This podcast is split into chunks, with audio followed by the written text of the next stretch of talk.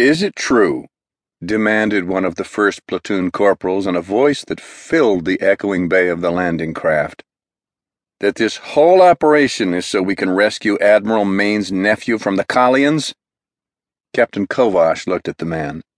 The corporal stared back at the company commander with a jaunty arrogance that said, What you gonna do, put me on point? Which, of course, was the corporal's normal patrol position. Kovash took a deep breath, but you learned real fast in a Marine reaction company that you couldn't scare your troops with rear echelon discipline. Trying to do that would guarantee you were the first casualty of the next firefight. No, Corporal Dodd, said Kovash. Admiral Maine is planning coordinator for this mission, but neither he nor any nephews of his have anything behind the scenes to do with it. He glared at his assembled company.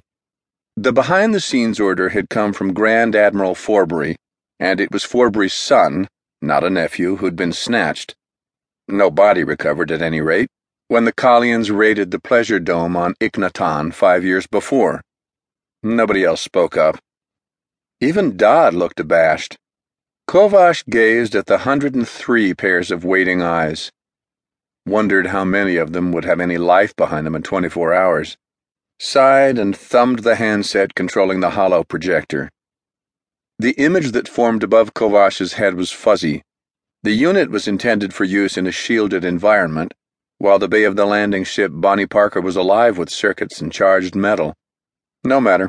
This was the 121st Marine Reaction Company, not an architectural congress. The projector would do for the job.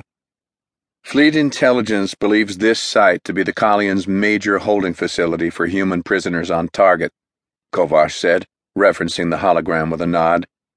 Their slave pen. Reconnaissance indicates that slave ships land at a pad three kilometers distant. A second hologram bloomed, briefly the scale of distance merging it with one wall of the big room. And their cargoes are carried to the holding facility by air trucks which touch down on the roof of the administration building. Kovash continued as the image of the outlying spaceport disappeared. The building in the center of the main hologram brightened and began to rotate in three dimensions while the Marines squinted. Based on analysis of captured Kalian structures, Kovash said, Intelligence believes the building is an integral polyborate casting, probably of two above ground levels. That high and the weasel's only got two floors? demanded a sergeant from the heavy weapons platoon. She was concerned, not jibing like Dodd earlier. Them little bastards, they like low ceilings. Good point, Sergeant Roselle, Kovash said, as if he liked to be interrupted, but soldiers who were too dumb to think for themselves were too dumb to trust with your life and a reaction company. Intelligence believes the building is scaled to the needs of human, slave, intake. But there aren't any windows, and there may well be a third level inside. Kovash cleared his throat.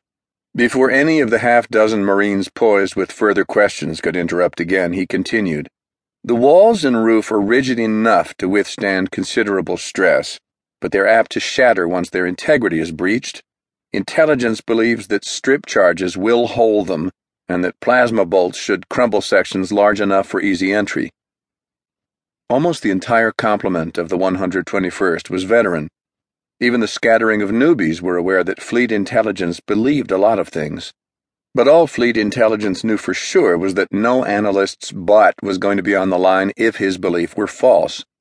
The admin building is separated from the camp proper by double fences with 15 meters between them. Kovash continued as the hologram of the building froze and that of the fenced area brightened in turn. The intermediate separation is believed to be mined and is swept by automatic weapons sighted on the building's roof coping. The fence may be electrified.